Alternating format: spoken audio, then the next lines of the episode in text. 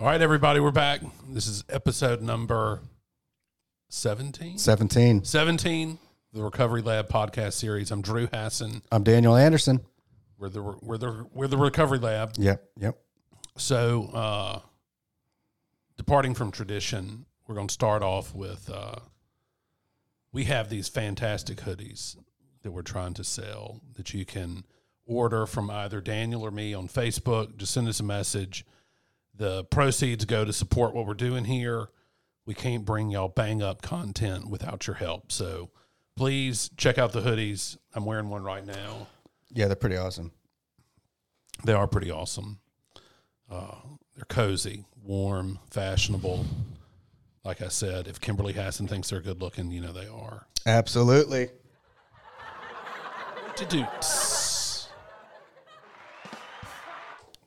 All right. All right. So, without further ado, round two.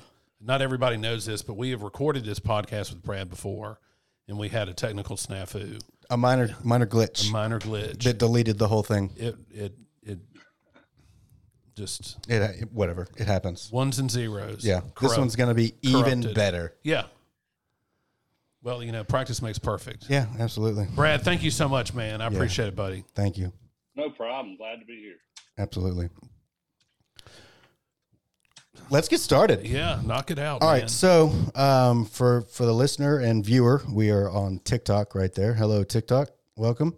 We did a test, and 430 people joined in the test, and it was a 10 minute test. So hopefully, we'll be able to reach a lot of folks and uh, be able to normalize recovery with TikTok. So without further ado, uh, Brad, thank you so much, and tell us a little bit about yourself and what you do, and uh, a little bit about Clear Path and how you're uh, changing the world.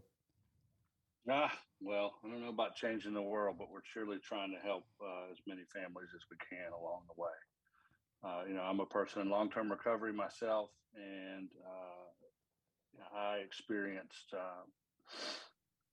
a loved one that struggled with addiction uh, after I'd been sober for over a decade, and I had another job and another career, and you know, was pretty terrified at risking anything. But I had wanted to do interventions for a long time, and I just was too scared to risk it. But after going through that experience with my um, ex-wife, I took the leap, and the reason I took the leap is because when I, whenever she started to struggle with a pretty severe opiate addiction, uh, the thought I had was, you know, who better to help manage this situation? Who better to help her try and navigate this and get back to a better place? And somebody who's been in recovery for so long, Right. and I couldn't have botched it more than I did. And the reason for that is that when you love somebody, it doesn't really matter how much recovery you got. All bets are off. It doesn't matter if you're an addictionologist or a, a therapist that specializes in addiction. Uh, when it's your own family, it's it's almost impossible impossible to be um, emotionally grounded and to handle a situation like that like you would if it professionally if it wasn't. So Yeah, it's almost like you have going through all blinders on.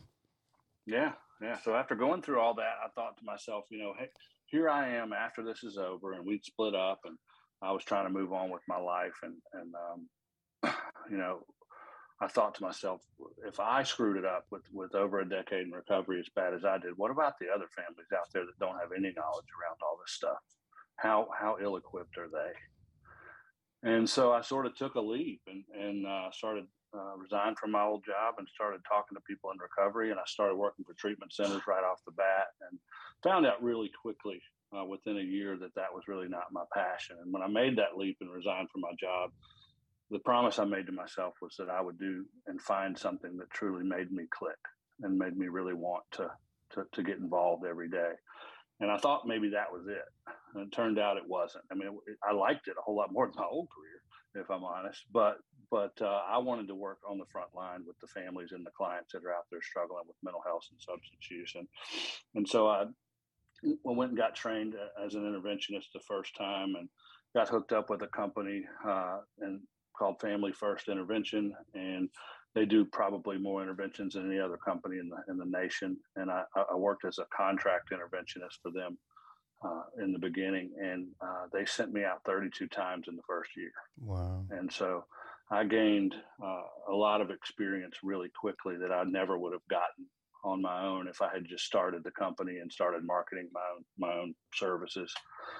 And so, fortunately for me, as as time went on, uh, I got busy enough with my company where I wasn't able to do any work for for Family First anymore, and so I ended up getting into a situation where I couldn't even do it on my own, and so I had to reach out for help.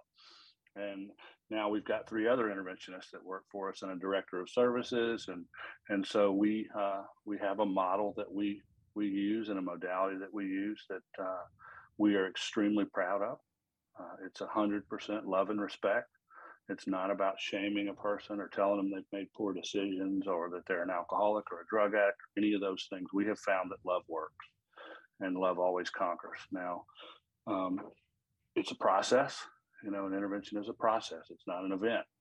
And what that means is that we are there to guide the families from the first phone call that they make to us when they're pretty much in crisis, all the way through the planning stages of the intervention, uh, which believe it or not, is 80% focused around the people connected to the person struggling, not the actual addict, through the intervention and then, you know, for as long as they need us afterwards.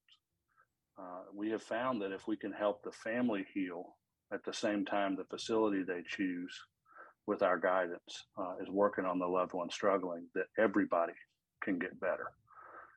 And that's what makes me click that's what I found. And I didn't know that was going to be the case when I jumped in necessarily, but man, did it become that. And and now uh, I spend my days supporting family members uh, and supporting uh, the, the, people that are that are really, you know, if you think about it, you got a person that's struggling with addiction, and everybody's heard it's a family disease.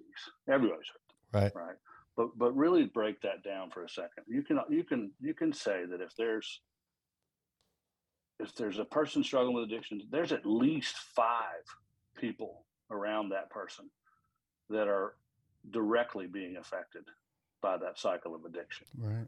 And so the, the biggest thing we found is that, that those are the people that have more impact in helping helping that person gain long-term recovery by learning and how to support their person in the right way moving forward rather than continuing to react the way they have in the past. Make sense?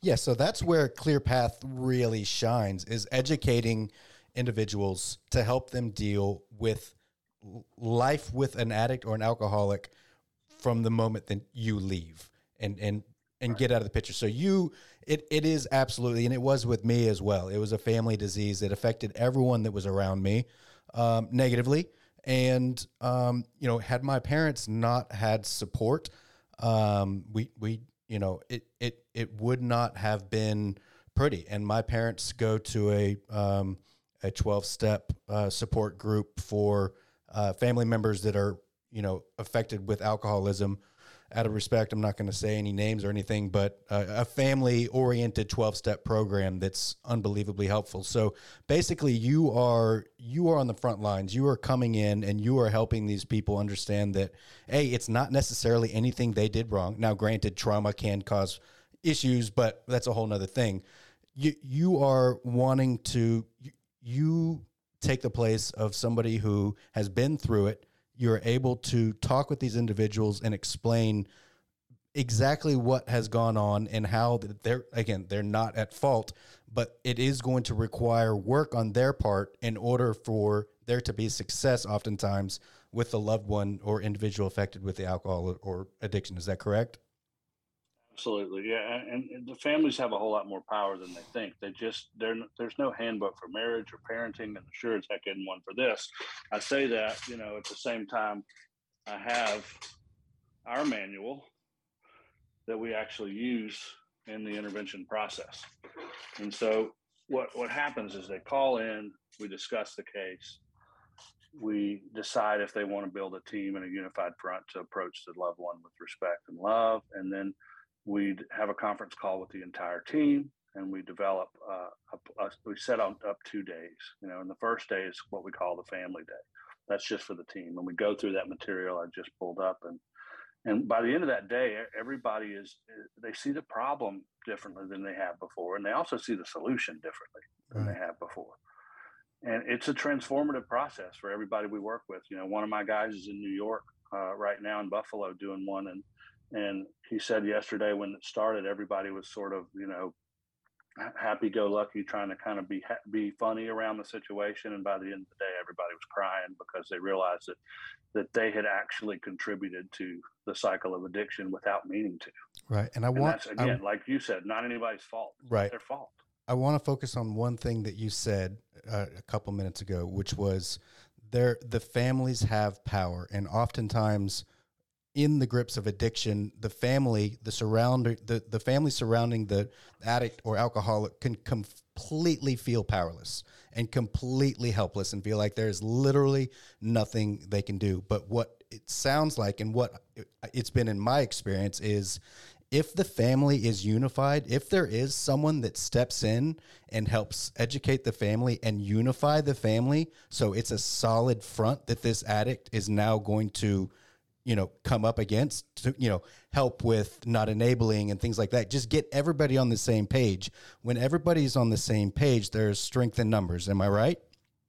Absolutely. So absolutely. that's another and you, you guys can probably both attest to the fact that you know i know for me everybody that cared about me in the last couple of years of my drinking and using drugs tried to sit me down individually right. and explain to me that I needed to do something different, that my life was going in the wrong direction. And and I was able to manipulate my way out of those situations really easily. Right. Uh, because that those are manipulations that we learn in our addiction. And so when you create that unified front and everybody's on the same page and the person can no longer manipulate their way out, then you change the game. Right. You change the landscape. And, Absolutely. and the, the truth is the intervention is actually for the family. Treatment's for the client. Right. Absolutely. So I think it's a great thing you're doing. You mentioned earlier the modality that y'all employ at ClearPath. Are there is did you mean that in like a hyper technical sense? Like we subscribe to the Minnesota method of interventions as opposed to the right. the Florida method. I mean, right. So what what we've done, what I've done is is take everything I've learned from multiple intervention trainings and, and a couple hundred of interventions that I've done on my own and, and sort of make a hybrid of it all. Uh, and kind of put in what we feel is effective and take out what we feel is not effective. You know, there's different ways to do interventions. There's no doubt. People, some people come in with letters that each family member is telling the person, you know, how their addiction has affected them and it, it shames the addict. And mm-hmm. we feel that's absolutely the, the opposite of what we need to do. Um, it, it's it's it's a it's a really it's a really soft approach on the front end, and almost ninety percent of the time, it works on the day of the intervention. But we have we do get more firm if we need to, but it's still firm in a very loving and respectful way. It's never to shame or make the person feel guilty or make the make them feel like they have to defend themselves. Because once you do that, you guys know we're in right. recovery. We shut down. Exactly. You're not. We're not hearing a damn word you're saying. Yeah, we put up that wall. Make us feel that. Mm-hmm. Right. And so the object for us is to keep them from from putting up that wall long enough for them to ha- to make an emotional decision based on the love and support that we're showing them. We're not looking for an addict in active addiction to make a logical decision. It's never going to happen. Right. Right. But we can pull and open their heart if we do it correctly. And, and it, you know we've dealt with some very difficult cases, and the family oftentimes thinks that you know th- this is never going to work, but we got to try something. Right. And then it works. Right. It just works.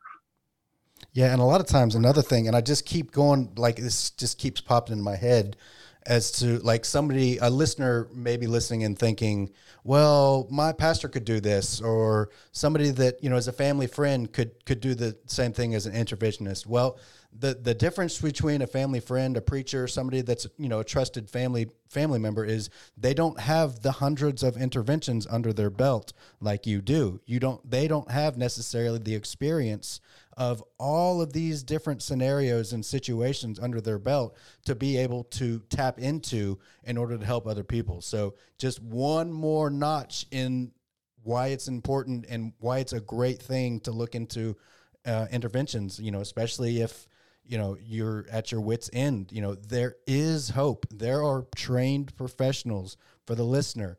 There are trained professionals out there that do this day in day out they eat drink and sleep addiction and recovery And if you if you feel like you are at your absolute wits end, don't give up. Don't give up on us. Don't give up. Please try something. You know, in Clear Path Interventions is absolutely going to be a great place to start. But there's any any intervention interventionist rather um, that has experience is going to be much better suited to, to help you out than just a you know a trusted family friend. So uh, I don't know. I'm just I'm going on about that. I just felt real Well- passionate about that real quick. Yeah, you know, and we talked about this last time, but since we're re-recording, I'll I'll say it again. You know, addiction is the only disease on the planet where the patient fights to stay sick. Right. You know, it's the only disease on the planet that tells us we don't have it. Right. And it's the only disease on the planet where family members tend to listen to their neighbor or their aunt or their best friend instead of listening to people that are professionals that do this for a living. It's weird. I don't understand it. It's always been that way and it may always be that way. Right. But the reality is, if this was cancer and somebody was dealing with cancer, they would be at MD Anderson in Texas following every suggestion of that doctor. And I'm not saying I'm a doctor, I'm just saying I have a lot of experience, and my team has a lot of experience walking family members and their teams through this entire process, Right. not just the intervention, but long afterwards to help them, you know, create a long term recovery plan. Right. That's part of our job as well. Part of our job is to help them navigate treatment, Right. And on top find the right. best spot.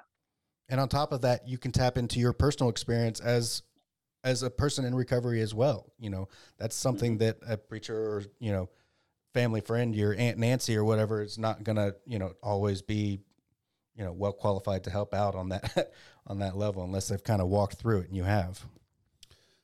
Talk to tell people about how you what is the metric for success? Is it getting the person into treatment? Because I can see an argument for, well, look, it was successful. We, we you know, we got them into COPAC 2.0 or uh, defining wellness or someplace. Uh, but I can also see, you know, with your focus on educating the family as a unit, uh, how success can be, how they deal with the addict going forward. How how do you? Right. That's Okay, I'm right. And, you know, reminded- we truth ha- We had, I'm, I'm A sorry, let me just throw this out here real quick. We had a guy on here the other night who I don't believe has an addiction problem. No. And he, uh, his sister in law OD'd and died. Mm, He deals, he helps his brother deal with that, Takes in his three kids. takes in the brother's three kids. A year later, the brother ODs and dies. And the brother had just gotten out of treatment. And right. So uh, if people if a family can come to you they can maybe become better prepared to deal with relapse right. and to deal with the obstacles that come after treatment is that part Yeah, of the 100%. intervention plan Hundred percent. Yeah. Like I said, it's eighty percent focused on the people around the person struggling. That's the most time we spend. That's why the first day that we spend with the family and the family day is, you know, six to eight to ten hours, depending on how many people. And the intervention usually lasts an hour or two. Right. All right. So, you know, it's we addicts are really predictable, believe it or not. You know, we, we've learned what we're going to say in these situations, what we're going to do in these situations, and we've learned how to overcome objections to treatment. We've learned how to help the families, you know, create a healthy boundary and learn how to help them keep that healthy boundary. You know, and pain is the motivator for change, guys. Right? I Right. mean, most of us don't change until there's some pain involved. Even if we're in recovery, I still don't change unless there's some pain involved.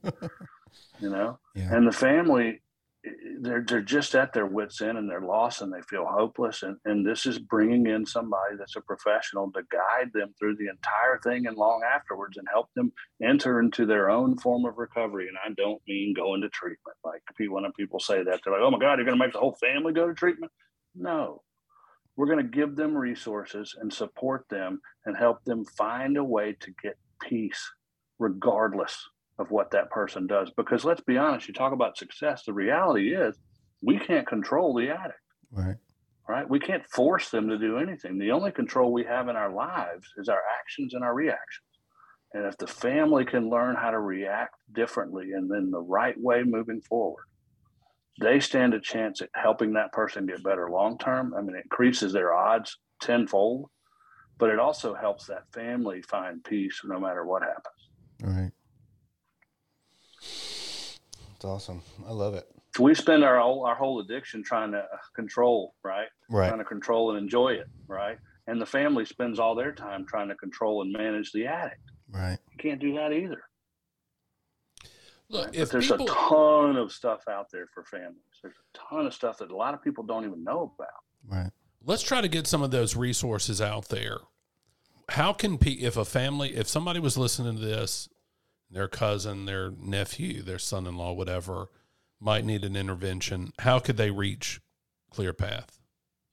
So we have a website, obviously, uh, clearpathintervention.com. Uh, it has uh, an 866 number and an 850 number if you're relatively local to Pensacola. Uh, we have a team, uh, myself and my director of services, that most likely be one of the people that answers those phone calls. Um, we have a Facebook page as well uh, with some videos and stuff on it. Uh, we do, you know, a little bit of social media stuff on TikTok as well.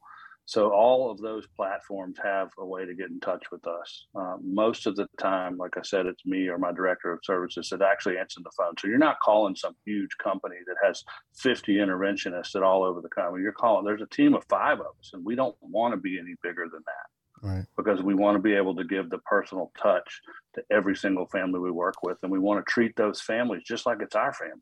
Yeah, Just don't like want your don't mom. want your responsiveness lost in bureaucracy. Yeah. Right. Absolutely. What are some resources out there that somebody could that you were referencing? If a family member wanted to learn more, where should where could they start? About intervention or about just getting better as a family. I mean, just better as a family, uh, whatever. I mean, so uh, there's a book called It Takes a Family. Uh, Carver Brown and I are big on that book. Um, what we tell families a lot of times is to, it's, it's, it was written by Deborah Jay and uh, Jeff Jay, who are the creators of Love First model of intervention, which is a great deal of what we use at ClearPath. Uh, but that book, uh, if you, if somebody grabs that book and reads the first 35 pages of it, and then pick up the phone and call us, they will understand why we're doing what we're doing and why it works. Right. Right. It, it, and there's that, and there's also a place called the Herren Project, uh, H E R R O N, herrenproject.org, which is uh, a full service family support group that's run by a licensed clinician. So it's not uh, like some of your 12 step type stuff. There's actually a therapist in there, and it's free. Right. So they have support groups for people who have lost loved ones. They have support groups for people who are currently dealing with a loved one. Uh, I have sent so many people to that Herren Project uh, meetings that they started referring clients back to me, and I've never met anybody or talked to anybody at the place. So also, okay, so interventions are when when you compare the the cost for an intervention to losing a family member, obviously it's always going to be worth it. But there are some folks that just aren't situated financially to be able to hire someone to come on, um, you know, in the capacity that maybe somebody at ClearPath would would come to you. So, is there a is there a service or something that maybe still retains the um, you know the help that you offer with maybe a little bit lower price point to be able to get help? Or tell us about yeah, that. absolutely. So uh, first, but first, you know, interventions are, they can be very expensive. We are on the lower end of the scale as far as price point for interventions, and we will stay that way uh, because we want as many people to be able to access our services as possible. Sure. But like you said, Danny, I mean, there's people out there that don't have anywhere near enough money to send somebody to treatment or to pay for an intervention. And so, in that situation, uh, a friend of mine named Sam Davis, who is another interventionist, has created a website called Intervention on Call. And there are about 10 or 12 of us that own our own companies and are interventionists on that website. And so the client can go to that website and, and select me or any other interventionist if they want. And then we set up a consultation. Uh, it's uh, much less expensive. And our job at that point as interventionists is to give you everything we've got, uh, whether it's a one hour consultation and that's all they can afford, or whether they decide, hey, we can afford a, a three of them, and let's really try and get them prepared to conduct the best form of an intervention they can on their own. You know, nothing replaces that uh, objective, emotionally grounded person that's not emotionally attached to walk through. But but if it's not, we want to be able to do something, right? You know, rather than nothing. And so I, have been on the platform for a few months now, and I've walked a couple families through.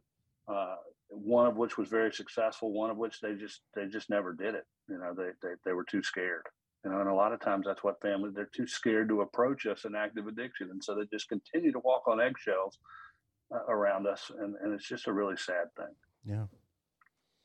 Awesome. So, and and that website again, one more time for the listener. Intervention on call. Dot com or yes. okay.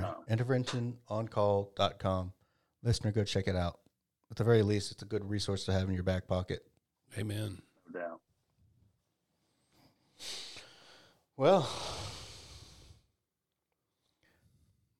I'm trying to think of.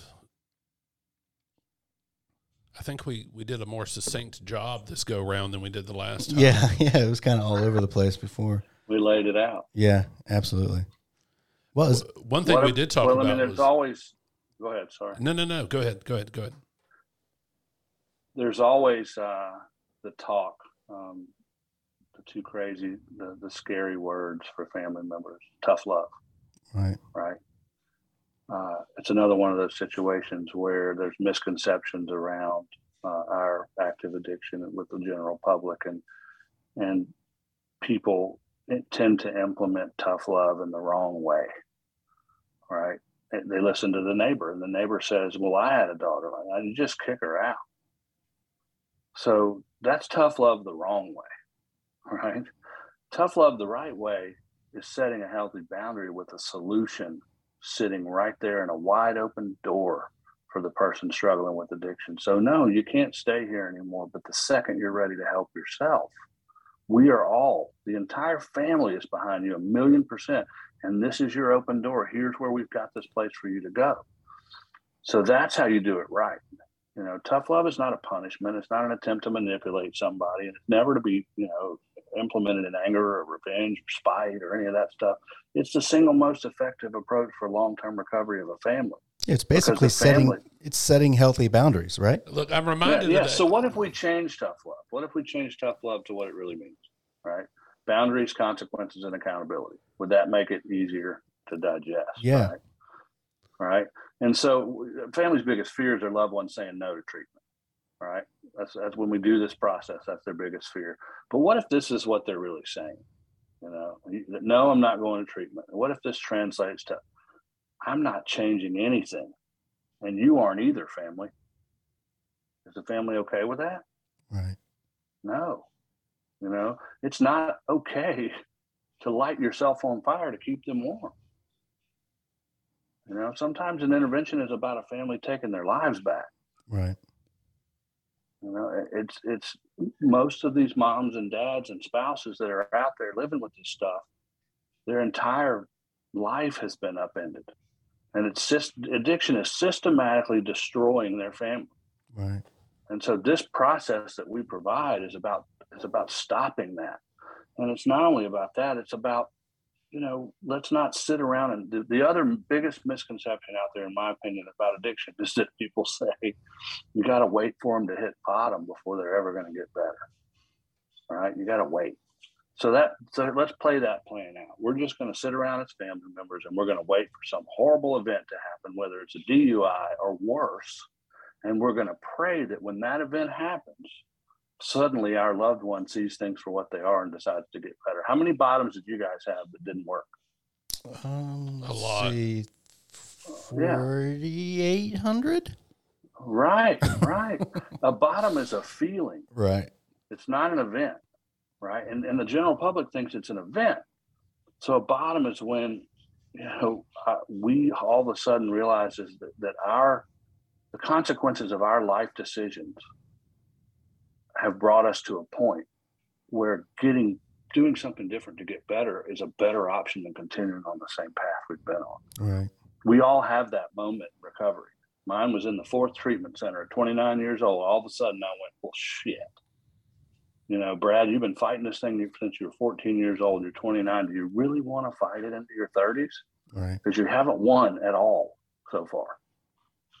You know, and that was one of those insightful moments that I had in treatment. And then, and the next one was, you know, I had at least two family members and many other people tell me that if I would follow this recovery plan that's out there, that my life would get better. And I thought to myself, who the hell am I to think they're all wrong? And I'm right. Right. I'm the one sitting in the fourth treatment center with nothing left to my name but a beat up Toyota 4Runner. you know, it, so it's a feeling, and, and, and we have to try and dispel all these uh, mis, misconceptions about addiction and recovery, which is obviously why you guys are doing what you're doing. Right.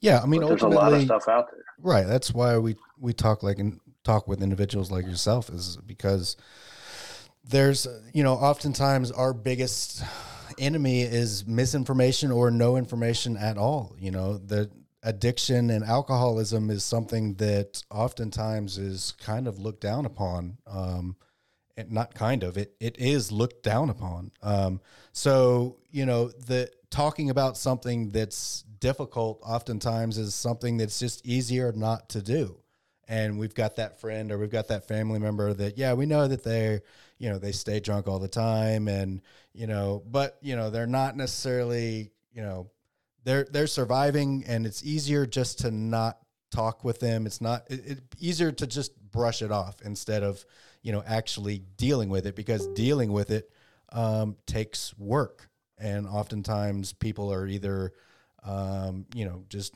completely uh, they they just don't want to do it. So what what we want to do here at Recovery Lab is you know soften that a little bit, make it to where you know it is okay to talk about you know a family member that may be struggling with somebody else, and it is okay to be vulnerable. It is okay to be um, you know to to not have all the answers. Um, so that that's that's our goal here and it's it's lovely to be able to talk with individuals that are you know very very well trained and experienced in helping other people because you know for us it was you know we we Drew and I had our own you know shit that we dealt with you know I I lived at Drew's house and he was shooting up in the the bathroom and we were doing drugs together and you know doing scandalous things and you know it, it just you know, we want to be able to help people get out of that because I don't know about you, Drew, but looking back on that, that was not fun. It was awful. Yeah, it was awful. It was absolutely awful. So it's it's beautiful to that that you're out there doing this and that you're you're out there helping folks and it's just a beautiful thing. We want to normalize recovery, man. We want to do everything we can to help help.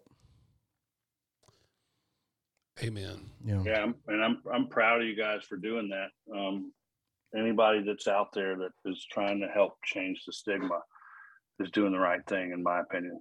You know, what we do throughout our family day with that nope, with that uh, workbook I showed you is help them understand addiction from an addict's perspective. Right. You know, a lot of families don't really understand that. You know, they, they, they, they, everybody's got their own ideas of how to fix the problem, and everybody wants to help the person fix the problem.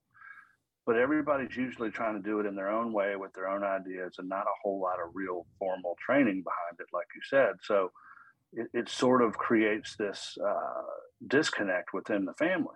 Right. And you know, people start fighting. People get resentments towards each other. The, the siblings are mad at mom and dad for continuing to enable or, or mom's mad at dad because he's enabling and she's not, or vice versa, or whatever. It just it, it, it really destroys the family system.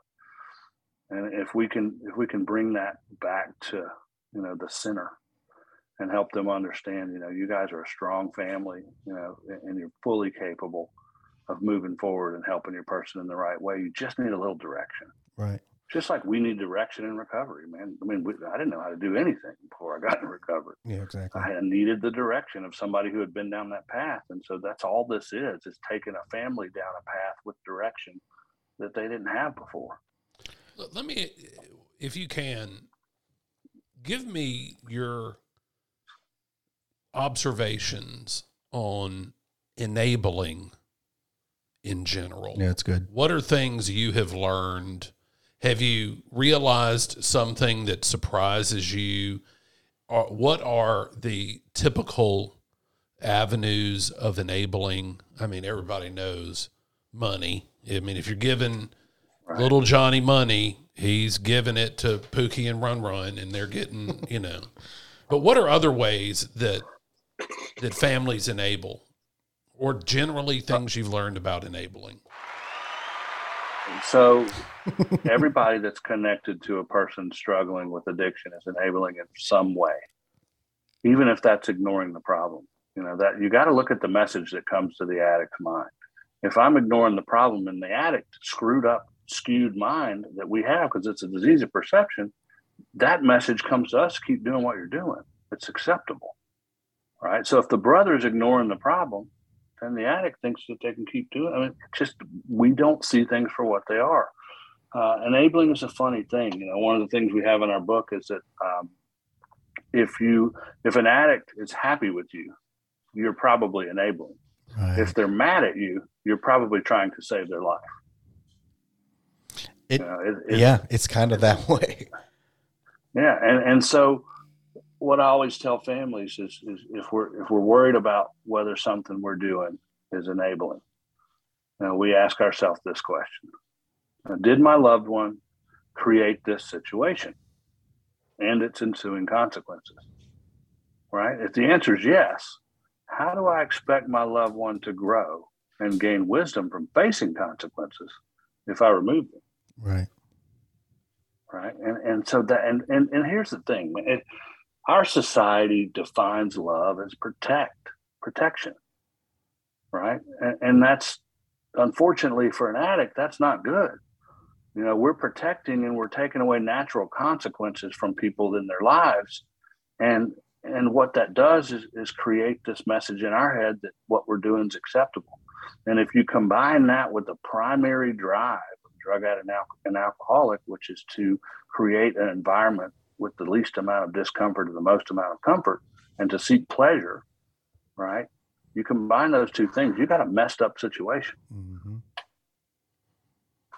So enabling, you know, it's nobody's fault.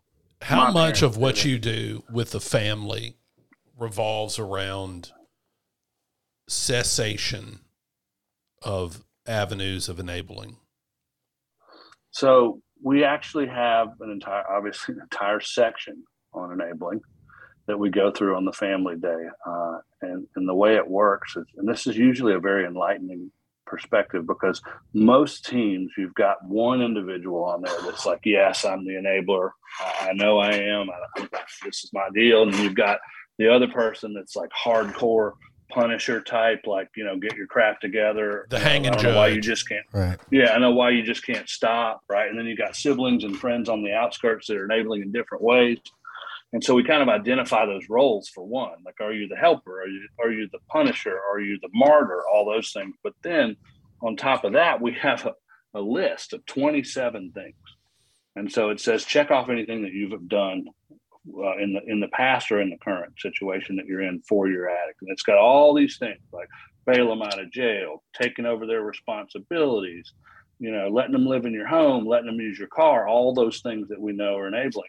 And when the family's done checking that thing off, uh, you know, sometimes you've got team members that are that are a little bit far removed, so they don't check that many. But if you've got close family members, a lot of them will check, you know, 18 to 23 of the 27. All right. And so at the end of that that page in the manual, they're like, oh shit. hmm Like I didn't realize all this stuff was enabling too. And so once we've identified our enabling behaviors, that's critical to changing. Right. So the next the next part we go through is okay, now we've identified it. What are we willing to stop as a family? What are we willing to do differently as a family? Because we know if we keep doing what we've been doing, our loved one is going to continue to behave and react the same way they have. So the only power we have in this situation is to change the way we react. And stick to it. And yeah, and families are like, it's crazy. You see their eyes get big, and they're like, I just never saw it for what it was. So it's funny. I always talk about one of the biggest gifts of recovery is on a good day, I can see things for what they are. now it's kind of morphed now with what we do. It's with the families. On a good day in recovery, I can see things for what they are, and I can teach somebody else to see things for what they are. Right. Because the family, it's not their fault that they're just drawn into this dysfunctional system around the person struggling. I think a lot of what these people probably lack, like I have seen in my own life, how in my own recovery story, how there was a long period where I just honest to God didn't have any hope that things would ever get any better. And, you know, it's like you're stuck in Groundhog Day, but with addiction, and you just can't see waka waka waka a clear a clear path out. Right. Uh, right. but I think it's interesting how how you're able to help them, the family, get hope and realize that yes, I can stop giving Drew money. And yes, he's going to say, Why do you hate me? but he doesn't mean it. Right. You know, I think of some of the cruel things that I said to my parents in furtherance of getting more resources. Right. Be it a place to stay. Toxic. Yeah, absolutely toxic. And me too. I mean, sorry, mama. Uh, yeah, me too. Yeah, sorry, mom. Me too. Sorry, mom. Yeah. and I think, what would I do if my child said that to me? And I, I would die inside. Yeah. Yeah. I would. I mean, the, the misery visited upon those that love drug addicts is profound and Absolutely. abundant. And uh, look, I think you do. Oh, it really opened my eyes just listening to you talk about how the, the main part, main things we're trying to help is the family, right? Those in orbit around the sick individual, right? because they've got right. as much healing to do, albeit in different ways. Well, there's well, numerous yeah. of them in one addict. Like yeah. it's hard right. to address the family. Like that's where the power is going to come in is getting everybody, like you were talking about, on that unified front. You know, this is the benefit well, to having somebody like you, exactly, with the experience to help navigate and to recognize and to recognize eh, those interpersonal relationships. Like you mentioned siblings a few times, and I thought, wow I never thought about that. I mm-hmm. guess if I had a sibling that did not, didn't, I mean, my brother has, you know, his own struggles. And, uh, you know, we were both doing shady things. Right. And, you know, if we had a straight and narrow sibling, I want, you know, they probably resent the shit out of mm-hmm. Yeah, no doubt. Absolutely. Yeah. It's in, in, in a good way, I, you know, I think to frame it up for people is, you know, even if you don't do an intervention, um, and your person just goes to treatment, right? What happens is the family takes a big deep breath, maybe the first deep breath they've taken in a long time, and they go back to their lives and status quo, and they really don't learn anything. Some treatment centers have really robust family programs, but but most of them do not. And so their person goes away. They stay for 30, 60, 90 days, whatever it is. And they come back out and they're doing better. They feel better. They look better. And a couple months down the road they have a life event that is super stressful. It doesn't have to be like you know but let's say they get laid off from their job or something. And they're better in recovery now but they know they've never been they haven't been clean and sober long enough to learn how to behaviorally react well to stressors in life so they're they're usually going to react they may not pick up drugs and alcohol but they may act a fool about it. Mm-hmm. And so if the family hasn't learned anything while they're gone, the family then reacts the same way they've always reacted to that person. Those, uh, yeah, they those freak old, out. Mm-hmm. They resort right. to those they, old patterns. Right. Right. And then the cycle of addiction just start whether that person picks up drugs and alcohol right then or not doesn't really matter. The cycle within the family system starts over, which all usually ends up ending in the person picking up drugs or alcohol. Mm-hmm. And so that's why we created a six week family course for people that don't even do an intervention. They just happen to be able to get their loved one to treatment. So we do that as well. So we go over all the things that we teach them, you know, in an intervention setting uh, without doing the intervention. Uh, oh. Because we feel, you know, I didn't realize that, you know, a couple years ago, I mean, I get calls all the time of people that don't need an intervention. They're just trying to find the right place to go to treatment. And we love doing that. We call it treatment navigation. And then I realized a couple years ago, that I was just doing those and sending those people to the right place, and then I would move on to the next case and the next intervention. And I and those families that were calling me, they weren't getting anything. They were getting a place to go to their loved one treatment, but they weren't getting any of the things that we teach families. Right. So we created that course, you know, to help people as well. It's just an online one hour a week Zoom course that we do for for family members. Really? What are some of the uh, uh, what are what is the metric for you determining where a good fit is when you're doing treatment navigation? Yeah. So, I mean, that's that's a loaded question, right? Because it really depends on the client. It really depends on we we do a, an assessment similar to what a therapist would do if you walk into their office and said, "Hey, I need," you know, like if the if the uh, DUI people made you go to get some kind of assessment done, we Right. do an assessment similar to that. And and by learning as much as we possibly can, ours is probably deeper than most. Uh, we then determine based on you know history uh, with drugs and alcohol, history with mental health, history with suicide, possibly history with uh, you know trauma, uh, abuse. All those things play into what makes the most sense for each client. And so we, when we do an intervention, part of our job is to provide them with three options, and we provide them with three options based on what their resources are Right. right? Because a lot of people don't have, you know, some of these facilities are super expensive and some people can access and some people can't.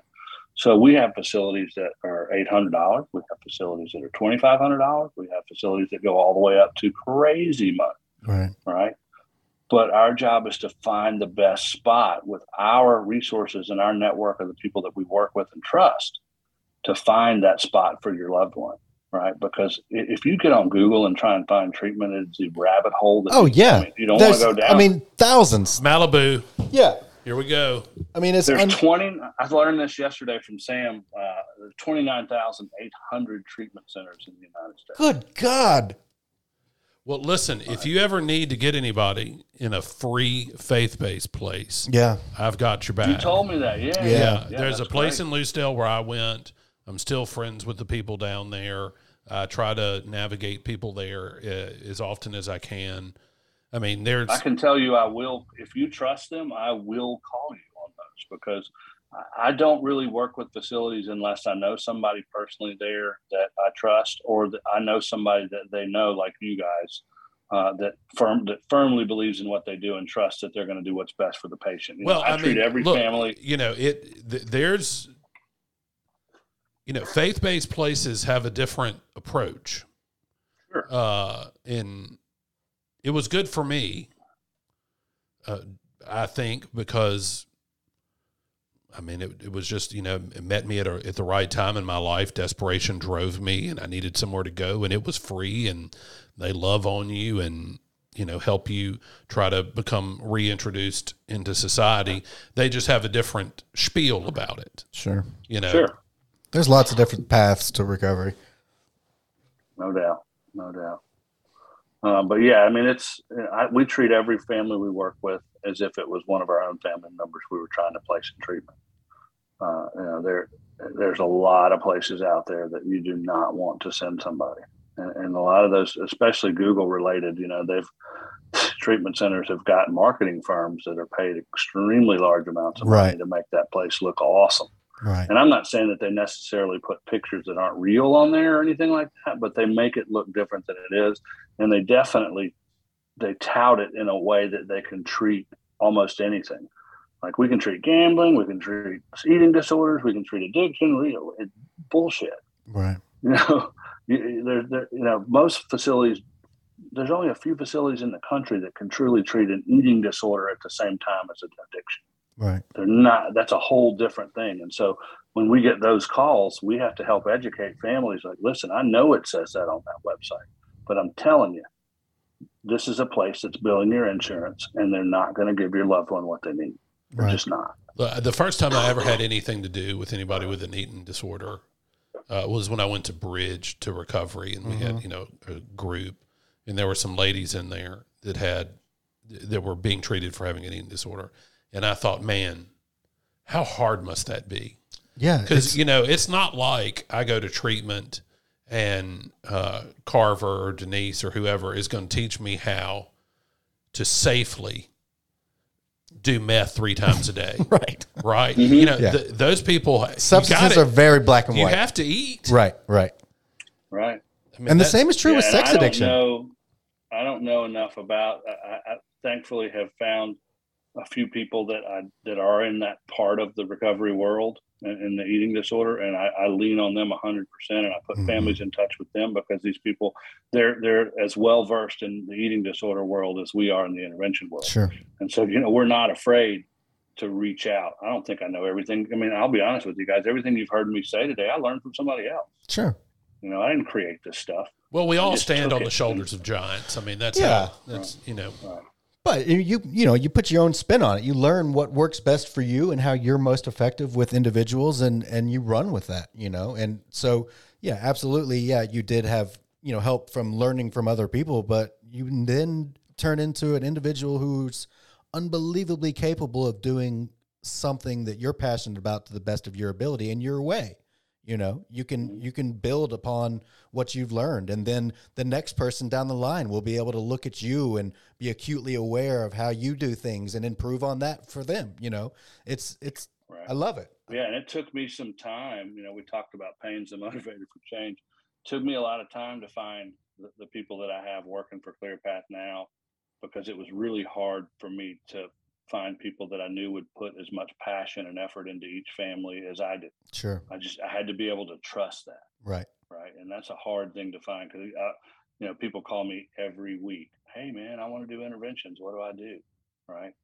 Uh, it, it, it's it's you got to, you got to have this certain personality for it. You got to be able to sit down with this family and feel with them right what's going on with them and help them understand in a way that they really can walk away from it grasping a different viewpoint on the solution. Right. And I, I imagine, I imagine, sorry, it's that it's very easy for someone to call you up and say, Hey, I want to do interventions and then them portray passion and being passionate about helping folks. Uh, but then like a little bit down the line, they just kind of, they start phoning it in. And so it's important that you have this training to be able to recognize, you know, you are very good at what you do. And it's important that you are educated enough within your field to be able to recognize the guy that's gonna just phone it in in a couple weeks or you know in a month or so and the guy that actually is genuinely passionate about helping folks. So again it's you know somebody who is unbelie- unbelievably passionate and professional about what you do it takes someone like that to be able to you know attract five folks that you trust that you are that you trust with your life basically to be able to sit down with this family and not lead them astray am i Well, right you know, you guys know we don't like we don't like giving up control, right? sure And that's what that's what I had to do. You know, I had to, we got so busy that I had to reach out for help, and there was pain involved, so I was ready to change it.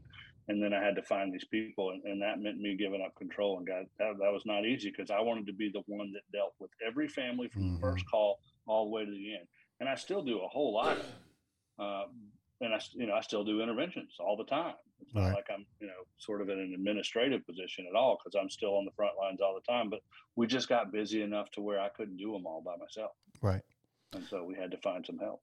so th- it begs the question we've talked about a lot of heavy stuff today a lot of heavy things right and it has to be yes i know that you're passionate about it and you love it and you love helping people but it has to take a toll on you yourself how do you decompress at the end of the day and leave work at work and home at home what what do you do to keep yourself healthy Wow, it's a great question. Uh, when I decided to move into this field uh, in recovery in general, I sat down with uh, with three people you guys all know: um, Brian O'Shea, oh yeah Yeah. Todd Thompson, oh yeah and Carver Brown. Three winners Unsolicited. Yeah, unsolicited. All three of them told me the same thing. Brad, you're going to be incredible at this. We know you are, no matter what aspect of it you do. Please make sure you promise me one thing you'll separate your own recovery from what you do. Right. And I don't know that I would have understood and internalized that if it hadn't come from three people that didn't know all three of them were saying right right and so my first thing is to make sure i'm taking care of my own recovery Mhm. right that's that's just otherwise it gets really muddy uh, in this field uh, and the second thing is self-care You know, I learned the hard way years ago what happens when you stop taking care of yourself. Um, so fishing, riding horses, live music, uh, those are in my family. Obviously, spending time with them Sure. uh, is, is that's what I do. If I can get out on the water uh, when I get a little time off by myself and fish, or even with some friends, uh, it resets my soul. Sure. Uh, if I can go see some live music, resets my soul. It's just food for it, right? And obviously, the horses we don't get to ride as much as we used to, but uh, that's one of the biggest things ever in my life that's brought uh, peace and and to learn how to be fully present in life is a really tough thing. Right. You get on the back of a horse, you're fully present. You're not paying attention to anything else, right? Yeah. and so everybody's got their own way of doing that stuff. Um, and and, and I, I always tell people that I work with, you know, and especially family members, I'm going to guide you to a bunch of resources, but I also want you to go get a freaking massage next week. You know what I mean? Right. Take some time for yourself. right. You've been trying to manage and control this thing all these years, and it's taken an extremely huge toll on every aspect of your life your finances, your attitude, your career, your health, your spirituality, your thoughts, your emotions. All those things have been affected. So let's kind of reset. Let's get back to center and start working on you because that's all we have control over. Absolutely. All right, so we are we're about four minutes from the top of the hour. What I'd like to do, if you will humor us, is um, you are about to be uh, get a phone call from someone who is desperate. They don't know where to turn. They don't know what to do. They've given up hope. In three minutes, give us what you would tell that individual to give them hope that there is a possibility that things will change and not only change, but get better. Wow, that's a tall order because I don't have time to find out what's going on with the person, Sure, sure, sure. right? Um, I would say that uh, Is the person the drug addict? No, the person is a family member. This is the family, yeah. So the first thing I would tell them is I'm super sorry uh, for what they're going through because it's it's all consuming. It's really tough, and that and I've been through it with a loved one myself, and I found out exactly how all consuming and tough it is. And I ruined trying to fix it on my own, and now I do something different to try and help people so they don't screw it up. Right let's do this thing one time let's do it right and let's hopefully get your loved one in a better place and no doubt we're going to get you in a better place no matter what if you're willing to listen and learn and so keep an open mind let's create a unified front. Let's talk to the people that, that are surrounding your loved one and i don't care if they're mad or not. I don't care if they're done with this person or not. Let's get them on the phone let's get them on a zoom call and let's just talk about what's going on. And let's see if between all of us we can come to a point where we're willing to give it one more shot. We're willing to sit down with this person with love and respect and let me guide you guys through writing a letter that that shows that love and respect. And then let me talk to this guy or this girl. Let me approach them from a recovery standpoint. Let me help them understand that there's hope for them. Because if it weren't for the people who helped me, I wouldn't be alive today there's just no way that I would be here. And so, if you'll let me guide you, if you'll let my team guide you, we can walk you through a process that will that you will find peace if you're willing to listen and learn. And you're also going to give your loved one the best chance ever at getting better and staying better for the long run. That's about it. Pretty doggone good, my friend. is pretty doggone good. Pretty doggone good. All right, Drew, do you have anything else that you'd like to bring up, talk about? No, thank you. Awesome. Thank you for doing this twice. Yeah. Thank you for the uh-huh. work that you do. You're a trooper, man. Thank you. I'm glad to help, man. You know, anything we can do to to get it out there, right? There's a lot of good help out there. We just got to be willing to ask for it. Just like we had to be willing to finally surrender to our own addiction and be willing to let people guide us. It's just the same thing. Right. It's just from a whole family perspective. Yep. I love it. Man, you're the best. Thank you so much. Thank you, thank you. Uh, individual, uh, listener, uh, Clear Path Interventions. Uh, you can find Brad. Uh, you can find him on the uh, We're friends on Facebook. the Facebook. Facebook. Yeah, you can tap into us and, and we'll direct you there or whatever. Reach out to us. We'll get you in contact with Brad, whatever you need. We're here to help. So, Brad, thank you so much. Thank you for your time. We're going to let you go. and you, um. It's been a pleasure. Thank you, brother. Hang in there. Talk to you soon. I'll order. Send me a link. uh, Text me a link so I can order some sweatshirts. You got it. Thanks, brother. Absolutely. Take it easy. All right, bye. Bye bye.